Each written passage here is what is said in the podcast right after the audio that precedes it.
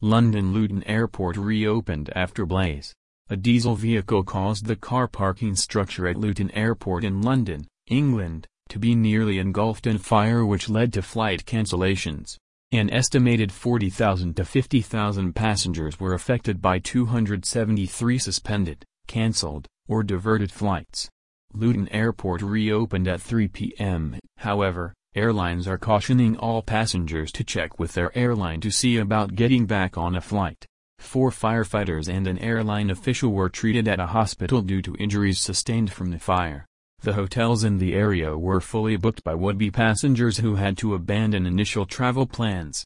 It is believed that up to 1,500 cars were damaged as more than 100 firefighters battled the inferno through the night leaving tens of thousands of air passengers dealing with cancelled or diverted flights.